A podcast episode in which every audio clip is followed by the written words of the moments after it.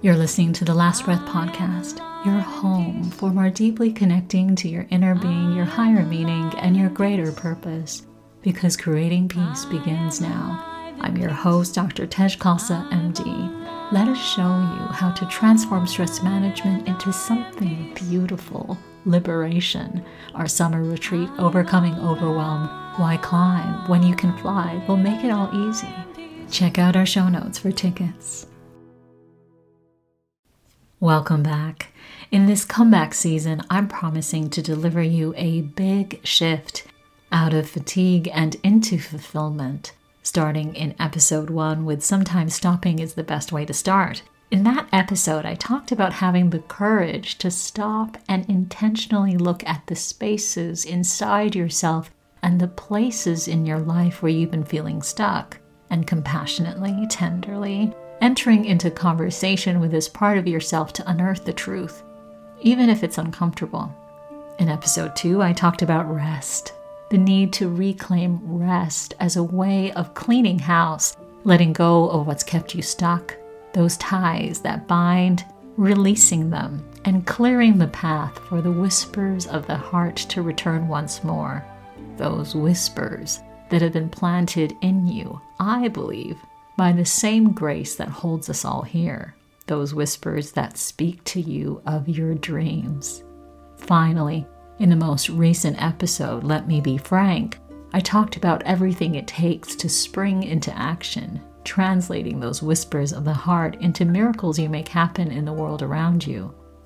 We're on the second to last episode of this season of the Last Breath podcast, moving closer to a promised land to the sovereign soil of your own joy and purpose fulfilled.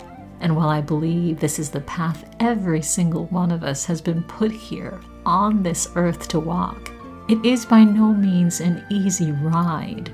There's too much in this world that runs the risk of making you weep, that runs the risk of knocking you down, even as you summon all your courage to lift up your heart and spread your wings. So, what do you do? What can you possibly call on within yourself to protect you, to strengthen you, to power you, to clear the path, to navigate a too often treacherous world? Who can you call on as a constant companion? Who can you trust to successfully deliver you to a promised land? You can call on love you can call on love. Dr. Maya Angelou said that love is that condition in the human spirit so profound that it allows us to forgive. And it may be the energy which keeps the stars in the firmament. I'm not sure. It may be the energy which keeps the blood running smoothly through our veins. I'm not sure.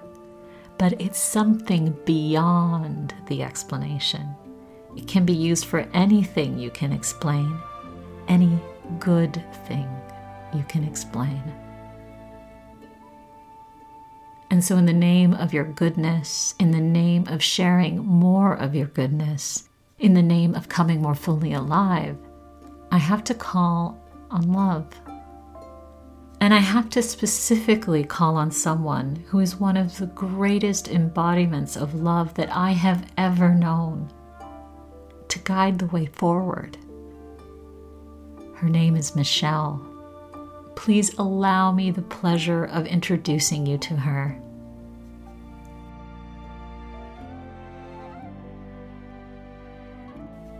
I met Michelle my first week on service as a medical trainee at a famous academic medical center in the tiny city of Rochester, Minnesota. My husband, son, and I had just moved to the town and we didn't know anyone, not well at least. As a welcome gift, a mentor and colleague arranged for me to visit the clinic spa. Fancy, right? I closed out my very first week with a visit to the spa. I stretched out the indulgence by bringing a good book. There I was, on a Friday afternoon at the end of September, reclining in a spa lounge chair wrapped up in a long cotton robe, feet in slippers propped up on an ottoman, my skin still tingling from the residue of a seaweed body wrap. As I was reading, a petite lady quietly approached me. She had dark brown hair pulled back in a loose bun, glasses, and was clothed in the spa's regulation uniform of black pants and a black polo shirt. She softly lowered herself down onto one knee, next to the ottoman. I hope I'm not disturbing you, she said, looking up at me with a warm smile, her voice brimming with affection. No, not at all, I said, lowering my book onto my lap so I could face her fully. I couldn't help but overhear you telling the folks at the front desk that you're new to town and that you have a two year old. I'm a mom too. In fact, I think our kids are probably the same age. We just moved here a little while ago, and I know how hard it is to be a young family in a new place. I nodded. Her presence felt like a warm fire at my feet. I sat up and leaned in towards her, listening. So I tried to think of everything we've enjoyed doing with our daughter or still want to do with her, and I made you a list. I'm hoping you and your son might enjoy doing some of these things too. The spa attendant, still on bended knee, slowly lifted up with both hands a little yellow sticky note. She presented the tiny piece of paper the way a beloved might present a little velvet box with a ring. The sticky note was lifted up, right side up, so that I could read the meticulous, detailed message with ease. I looked down from my perch in the reclining lounge chair, inspecting the little yellow square. In precise, miniature handwriting, I took in line after line of detailed activities, locations, and offerings for children, almost each one dotted with exclamation marks. Sekapp Orchard, apple picking, exclamation mark. Rochester Public Library, award-winning children's area and free children's programs, exclamation mark. ABC Toy Zone, free story time! Exclamation mark. Line after line of what must have been five point, handwritten font on a two inch wide yellow sticky note, neatly embellished with at least seven suggested activities per side. The spa attendant quietly read each one out loud. A great feat, considering she had to read her own tiny handwriting upside down. She also editorialized each suggestion, adding offhand what she liked about it for her daughter and why she thought my son might like it too. All her ideas for fun resonated. I listened to her every word, and when she paused, I looked deep into her eyes, then back at the sticky note, and back into her eyes once more. She was still poised on the floor on bended knee, looking up at me, holding up the sticky note, she had beautiful blue green eyes like the ocean waters of Hawaii. She had a warmth to her, too, more magnificent than the sun, because while the sun could light up the sky, this spa attendant's outpouring of kindness had accomplished something even greater. She ignited my heart. It was love at first sight. If this was a proposal, the answer was yes. Thank you so much. Can I have your phone number? I blurted out. Then I blushed, embarrassed, backtracking. I was well into my 30s now. I hadn't made a new friend in what felt like a really long time. What if she said no? What if she didn't want to give me her number? I really wanted to be her friend, so much so that I didn't think I could bear the heartache of her refusal. So I immediately backtracked before she could answer. My name's Tej, I interjected. My husband's name is Siddhi Chand. Maybe it would be easier if I give you my husband and I's phone numbers, I offered.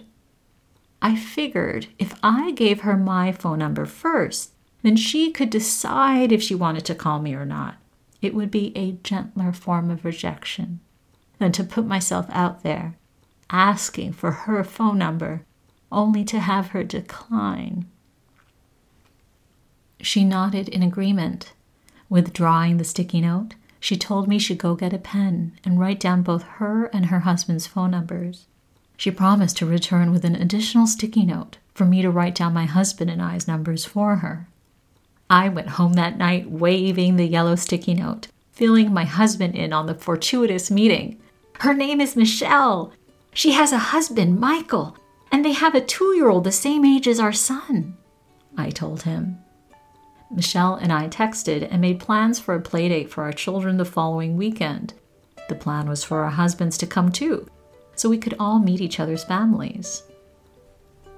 At an elaborate wooden castle playground called Soldiers Fields, Michelle introduced us to her husband, Mike, a brown haired fellow with a wide, radiant grin, a little like William T. Riker from Star Trek, but tempered with a kind of humility in the lines of his brow and a grace in the angle of his jaw that seemed to be a nod to his Irish ancestors.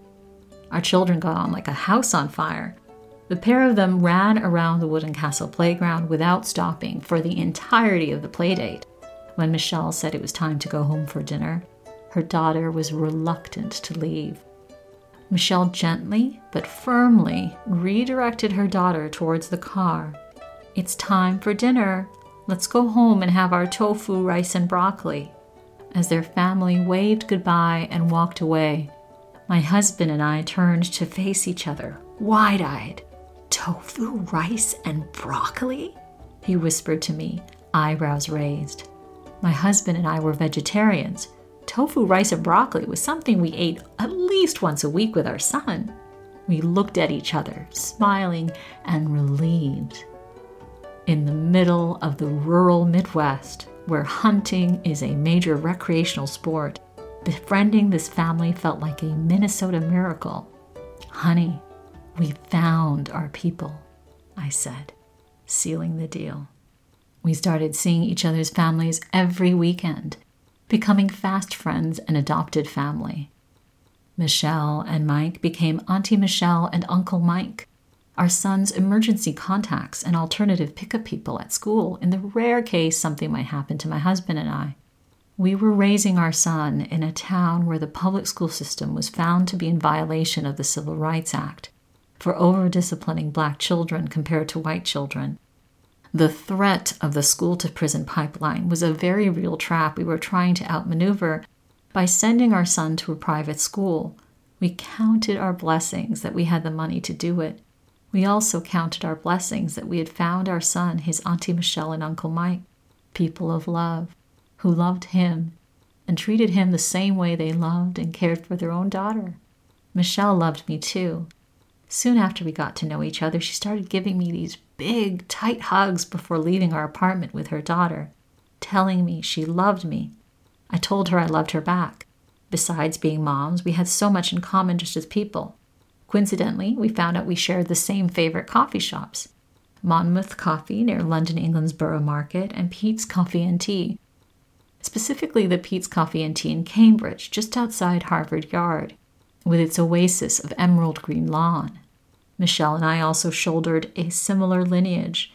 We were both children born to physician fathers that shared a quiet fire. Her father, a Samoan American plastic surgeon, painter, and chef, and my father, a British Indian general internist with a love of flowers and physics. A year after meeting Michelle, I started working as faculty at the same academic medical center where we had met my husband and I told Michelle and Mike that we had jumped at the job opportunity because we now had family living close by. Without Michelle, Mike, and their daughter, we would have gotten up and left town. Rent was escalating at our little apartment complex, and we had to act quickly to buy a house. Mike hooked us up with a great real estate agent named Carl, who had helped them find their home. The same day Mike connected us with Carl, my husband found a brand new listing on Zillow that he really liked. Carl got us in to see the place the next day. Michelle offered to watch our son, so we dropped him off with Michelle and her daughter, and then my husband and I quickly headed north to meet Carl at the new house. Walking up to the bright yellow front door, I used the large bronze dragonfly door knocker to announce our presence. Carl, a tall, broad shouldered fellow with brown hair, kind eyes, and glasses, opened the door, smiling and welcoming us inside. I took off my shoes and stepped onto the terracotta tile floors of the open concept split level home. A few feet ahead of the front door was a short carpeted staircase of seven steps leading up into the living room. To my immediate left was the kitchen, And sandwiched between the front kitchen and the upper level living room was the dining room. And past that, into the living room.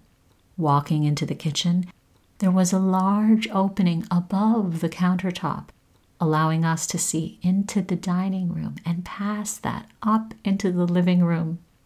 You know how on TV, prospective homebuyers will often walk into a place and say things to the camera like, Wow, I could really see myself living here. Well, I didn't have that experience in this house. Standing in the kitchen, feet planted on the terracotta tile floor, hands on the beige countertop, looking through the kitchen opening into the dining room and beyond. It was not myself that I saw in the house. I saw Michelle.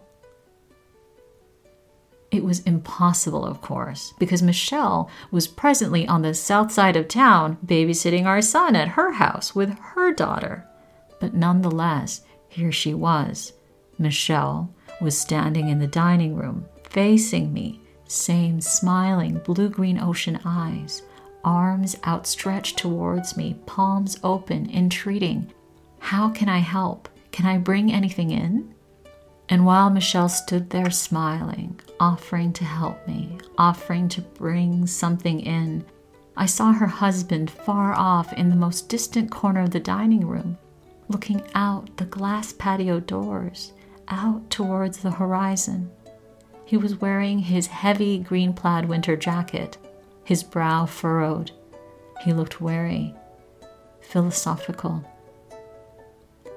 Everything that was being revealed to me happened within seconds, while my husband and Carl were carrying on in a much more ordinary fashion, discussing the details of the house, the date of the kitchen renovation, the age of the furnace, the age of the roof, the square footage of the house, I could hear their conversation, but it was muted, faded into the background.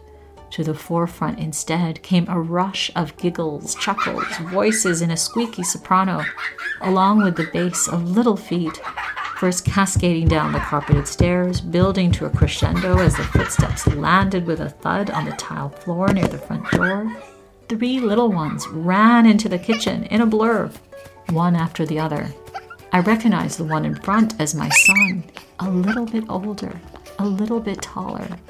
But who were the other two children? I couldn't decipher who they were. Their faces and their laughter disappeared as quickly as they had appeared. I said nothing of what I saw to my husband.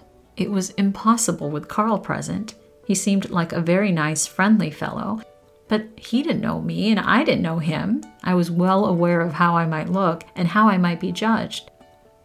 So at the end of Carl's tour, standing in the backyard on an abundant green lawn underneath the generous shade of large maples and oaks, I turned to both my husband and Carl, saying just four words Let's make an offer.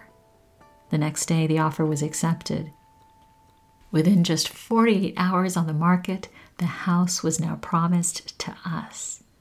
My husband called me on Monday, stressed, worried we had acted on a whim and would live to regret it. I told him we would not, and in a hushed voice from my office cubicle, I quickly explained to him why, detailing what had been revealed to me when I first walked into the kitchen. He listened. Okay, honey, I trust you and your vision, but it doesn't change the fact that it was still rash of us to not include any contingencies and waive the inspection. That was crazy. He was right, of course. The vision I had seen left us in the dark on a lot of details about the house, and then some. Though it was clear to me that Michelle's appearance in the house was a sign that the home was destined to be ours, what was less clear was the rest of the vision. Why was her husband Michael looking so wary?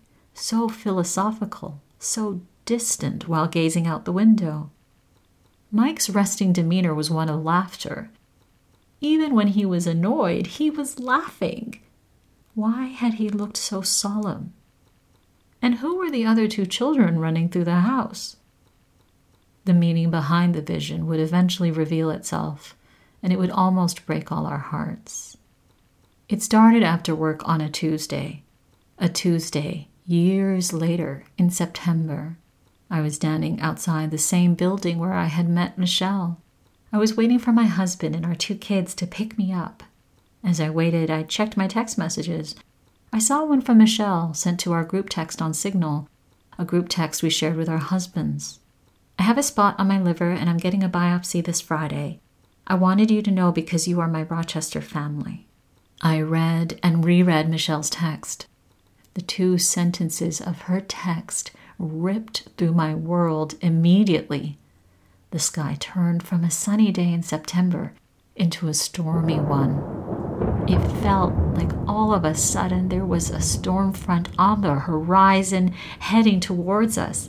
Distant thunder and lightning, dark gray, churning clouds with the power to destroy everything in its path.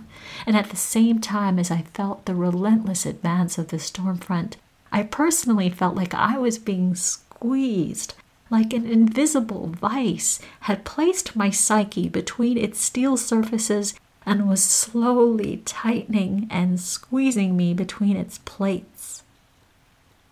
Michelle's two sentence text message made two things very clear to me. The first was that my friend was going to die within three months, and the second was that I had to resign from my job immediately. How did I know Michelle only had three months to live? As a doctor, I can't possibly justify it or explain it. I just had a feeling. You see, there's lots of reasons why someone can have a lump on their liver.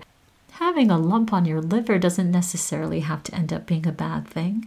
A biopsy could put you in the clear and reassure you that everything's going to be fine. But this was different. I knew what I was feeling. The feeling of dread in the pit of my stomach was all too familiar. My husband and I had felt this way before when his mother had been suddenly diagnosed with stage 4 gallbladder cancer and then died within eight weeks. Ten weeks after Michelle's initial text message to us, on a Tuesday in November, Michelle was at home on hospice she had been diagnosed with cholangiocarcinoma, a cancer of the bile ducts. Stents, little tubes, were placed inside her bile ducts to stop her skin from turning yellow, but the stents caused other complications, creating pockets of pus in her abdomen. As her liver was failing from the cancer and her body started to disappear from the cancer and the infection, she spent most of her time in hospital and some of that time in the ICU. Many of us could feel her fading away, and it made us sick with grief. Mike lost a lot of weight. Michelle's sisters couldn't sleep at night. I ended up with a pneumonia. Yet while we all struggled in all that time, not once, not once did my friend show any signs of anger. Not once did Michelle betray any trace of bitterness. Not even for one moment was her heart corrupted by resentment. The message she repeated over and over again on visits or in late night text messages was I cannot thank you enough. I cannot thank you enough. The eye of the storm had finally arrived. On a Tuesday in November, my husband and I dressed up and took our children over to visit Michelle. Michelle, Mike, and their daughter lived in what looked like on the outside to be a cozy Colorado log cabin in the forest. But to my husband and I, stepping inside their home always felt like stepping inside a temple. And this time, we were bringing our musical instruments so we could sing to her. In their bedroom, I sat for a long time holding Michelle's right hand her hand felt tiny, like a child's. Nearly all the muscle in it had disappeared. Still, I felt love cascading from her tiny hand into my hand, up my arm, into my heart. She was pouring the whole of her being into me, it was so powerful, the strength of this love so obvious to me what she was doing, that I broke the peacefulness of the room with my protests. Michelle, I blurted out, I'm the one who's supposed to be comforting you. And here you are, even now, taking care of me. Her older sister, Teresa, was sitting on Michelle's left side, and laughed at my protests. Though Michelle was lying almost motionless in her bed, silently staring at me, the way her little hand was holding me, holding all of me, gathering up all the pieces of me and putting them back together, made it clear now, more than ever before, that I was not in the presence of a mere mortal. So I released Michelle's hand to let her rest. My husband and I sat down on her bedroom floor with our musical instruments. Our last meeting as humans was destined to be much like our first, only this time I was the one kneeling at her feet. I looked into her eyes and made her a promise. Michelle, I said, this is a time of great transition. We walk through this transition together. And with that, I pressed my right hand down on the black and white wooden keys of the harmonium as my left hand pulled in the instrument's air pump. As the room filled with the deep drone of the B major chord, my husband's fingers gently struck the tabla, lifting the music with the dancing rhythm of the drums. After chanting to Michelle, we got up and left, rejoining all of the visiting family in the living room my sons, aged two and six, were both sitting on the couch. I sat down on the floor across from them. As I got myself comfortable, sitting cross legged, I heard the sound of steel clanging behind me against a door and the muted but growing reverberation of little rubber wheels rolling towards us. I turned around and saw Michelle. She was standing up, holding her IV pole, walking into the living room to sit with us. She floated down onto the couch, softly tucking herself in between my two sons. I whispered urgently to my eldest son to move. I secretly wanted to give this dying woman all the space she needed. But Michelle made a subtle lift of a few fingers, gently waving away my protests, indicating I should just let the children be. Mike brought out long, woolly socks and put them on Michelle's feet, pulling them up over her thin shins to just underneath her knees to keep her warm. She sat there quietly, a queen holding court, in the long, woolly socks, in her fuzzy robe and nightie, tethered to the IV pole. She had lost most of her ability to speak. I sensed she wanted us to laugh, the way we always had done when we gathered together. So I spoke up for her. Hey, Michelle, I said, do you remember how President Obama used to call the House? She looked up.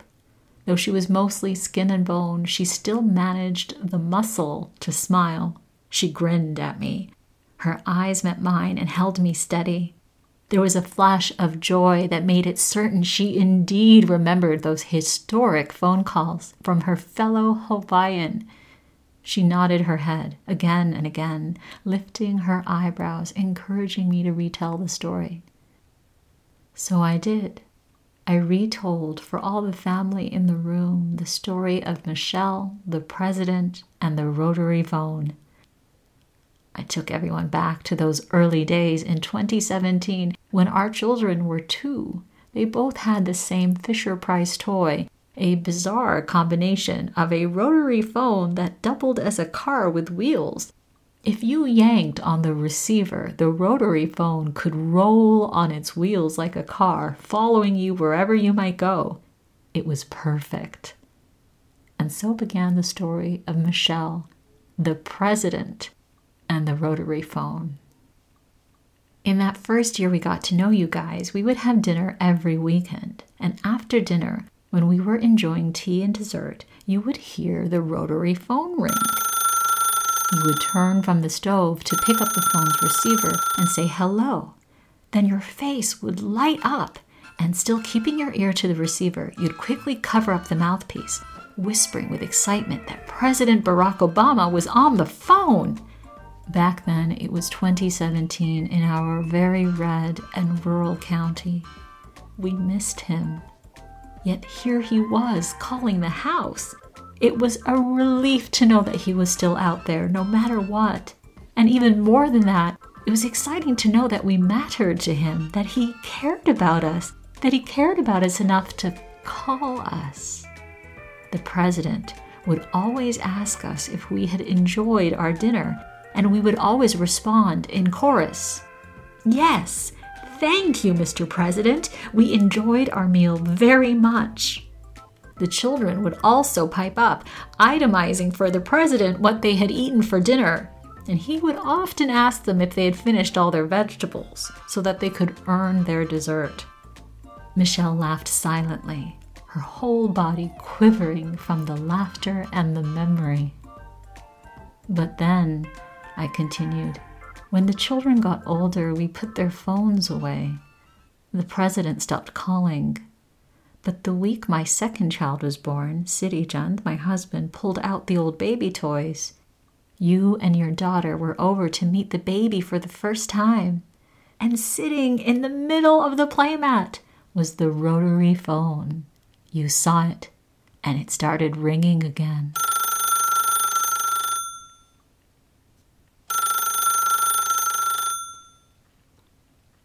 You picked up the receiver. You said hello, got excited, and you put your hand over the mouthpiece, whispering and asking us again if we could guess who was calling. Your daughter, who's so smart, so sharp, she piped up immediately, of course. Yes, I know, I know who's calling, she said. It's President Barack Obama. She guessed correctly. We all got excited, gathering around you and the rotary phone. I was especially excited because the president had never called my house before. In the past, he had only called your house, Michelle, and that made sense given you were both Hawaiian. You knew each other. But now, here he was, calling my house, and during an especially auspicious week, because my son had just been born a few days ago. It turns out that the 44th president knew all about it and was calling specifically to send his congratulations and bid the baby a warm welcome into the world. I told Michelle it was so kind of him to call. It made me feel like we were special like we mattered. Michelle smiled again, her eyes brimming with joy. Michelle, the president, and the rotary phone is my final memory of my friend. Two days later, Michelle took her last breath. Her husband Michael came over to our house and read her last will and testament from the top of the living room stairs to an audience of family and friends gathered in the dining room. In her will, Michelle bequeathed instruction that all who knew her must devote at least 10 minutes a day to meditation, be it sitting, walking, cooking, even. I loved hearing her final official message to us. I loved knowing that her last will and testament was the same as this podcast to encourage you to devote a little time every day to your own meditation practice. I call it the last breath practice because every night before I sleep, I do an inventory of my day, of my life, of who I am. I ask myself, when I take my last breath, how do I want to feel? The answer always helps me come more fully alive when I wake up in the morning, and the answer changes the call to come more fully alive evolves every day. I feel Michelle with me every day. Her love is a constant companion. I feel her love when I pause to witness the golden light of the rising sun and in the brilliant, bright eyes of her daughter. I feel her love in the Friday night dance parties to Disney songs that we do with her family. I feel her love in the jokes her sisters text me and in the boundless laughter of her husband. I even feel like Michelle's love and curiosity has something to do with the way I talk to the wild turkeys that sometimes strut through my backyard. Occasionally, her love returns to me so strongly that it overwhelms me. I break down weeping from the joy of it, the joy of knowing my friend is very much still alive. Our love, our story, our relationship continues. I want to thank you for listening to this tribute to Michelle. She has been one of the greatest teachers of love I have ever experienced. And as you walk your own way towards a promised land, that sovereign territory of your own joy, your own fulfillment, our collective fulfillment as one human family, I hope every day you will walk the path with love as your guide. I hope each day when you meditate, you will bathe yourself in the cleansing waters of your own love. Let love wash away whatever risks making your heart heavy. Let love wash away any bitterness, any resentment. And if it's too hard to give yourself love, if it feels awkward, inauthentic perhaps, then do this. Imagine the arms of the person who has loved you most surrounding you, holding you, protecting you, pouring love into you. Do this every day. Call on the one who has loved you. Let them guide you as you go forward to claim your joy and fulfillment. In closing out this episode, I invoke again the words of a great luminary, the poet Dr. Maya Angelou, in her reflections on love and loss. I am grateful to have been loved and to be loved now and to be able to love because that liberates. Love liberates. It doesn't just hold, that's ego. Love liberates, it doesn't bind. Love says, I love you. I love you if you're in China. I love you if you're across town. I love you if you're in Harlem. I love you. I would like to be near you. I'd like to have your arms around me. I'd like to hear your voice in my ear. But that's not possible now, so I love you. Go. Go, Michelle. Go, go light the way to a promised land. I love you.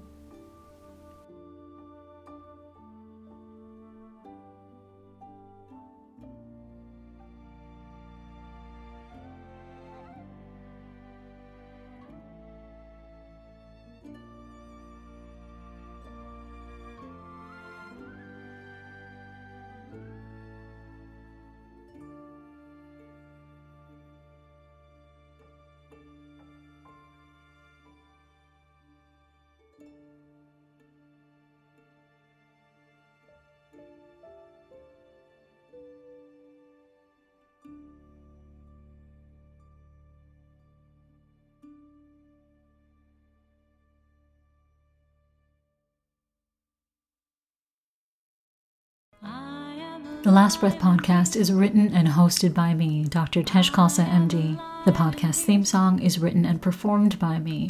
I'm a physician and educational consultant to the World Health Organization. The views expressed on this podcast represent my views only, specifically my own mission of connecting stress management, resilience, and well being to our collective secret longing for rehumanization and liberation. The Last Breath podcast is a free public service offered up to our one human family.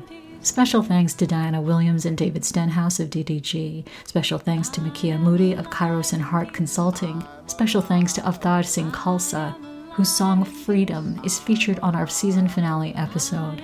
This podcast is for educational purposes only and is not a substitute for medical evaluation or treatment. Our summer retreat is available now. Tickets are limited, so get yours today. Visit our show notes for details.